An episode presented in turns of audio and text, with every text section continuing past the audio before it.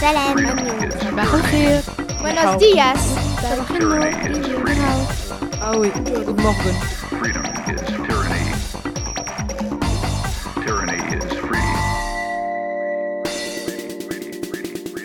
Bonjour et bienvenue sur Radio Lyoté, la radio du lycée Lyoté de Casablanca. Et oui, vous ne le saviez peut-être pas, mais le lycée Lyoté a maintenant une radio et vous écoutez sa première émission. Alors cette première émission, elle est consacrée à un sujet important pour un établissement français à l'étranger tel que notre établissement, puisqu'il sera question de revenir sur la semaine des lycées français dans le monde, qui a eu lieu du 19 au 24 novembre. Mais que s'est-il donc passé pendant cette semaine, me direz-vous? Eh bien beaucoup, beaucoup de choses au lycée Lyoté, et cela valait bien une émission à part entière.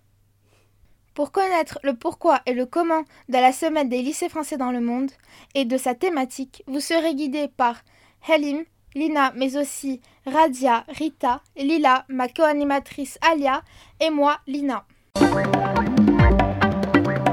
Au sommaire de cette première émission, tout d'abord la présentation des activités particulières qui ont eu lieu pendant cette semaine, présentées par Lina, et Alia.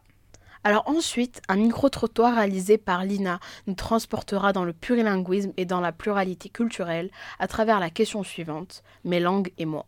Nous entendrons ensuite le flash statistique de Helim et Rita sur le réseau de l'AEFE, Agence française pour l'enseignement du français à l'étranger. Enfin, trois reportages sur des ateliers ayant eu lieu pendant cette semaine. En premier, l'atelier de l'anglais à l'allemand. Ensuite, l'association Kinderhilfe. Ensuite, un retour sur le prix Goncourt auquel la classe de seconde 14 a eu la chance de participer. Mais commençons tout d'abord par le début. Qu'est-ce que c'est cette semaine des lycées français dans le monde? En aviez-vous déjà entendu parler? Alors c'est très simple. Pour la deuxième année consécutive, l'Agence française pour l'enseignement français à l'étranger, AEFE, dont dépend le lycée Lyoté, a décidé d'organiser une semaine particulière pour les établissements et de laisser la possibilité aux parents volontaires de venir découvrir ces activités.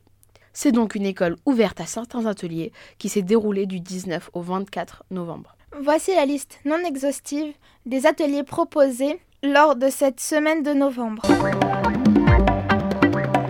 Des ateliers de langue en espagnol, allemand, anglais, arabe, des scénettes en différentes langues organisées par l'option théâtre, des ateliers scientifiques tels que Scratch, des mathématiques en anglais, de la SVT en anglais, l'ouverture des laboratoires de physique et de SVT aux parents, des ateliers éco-responsables comme Écolioté ou caritatifs comme Kinderhilfe, bref, beaucoup de choses.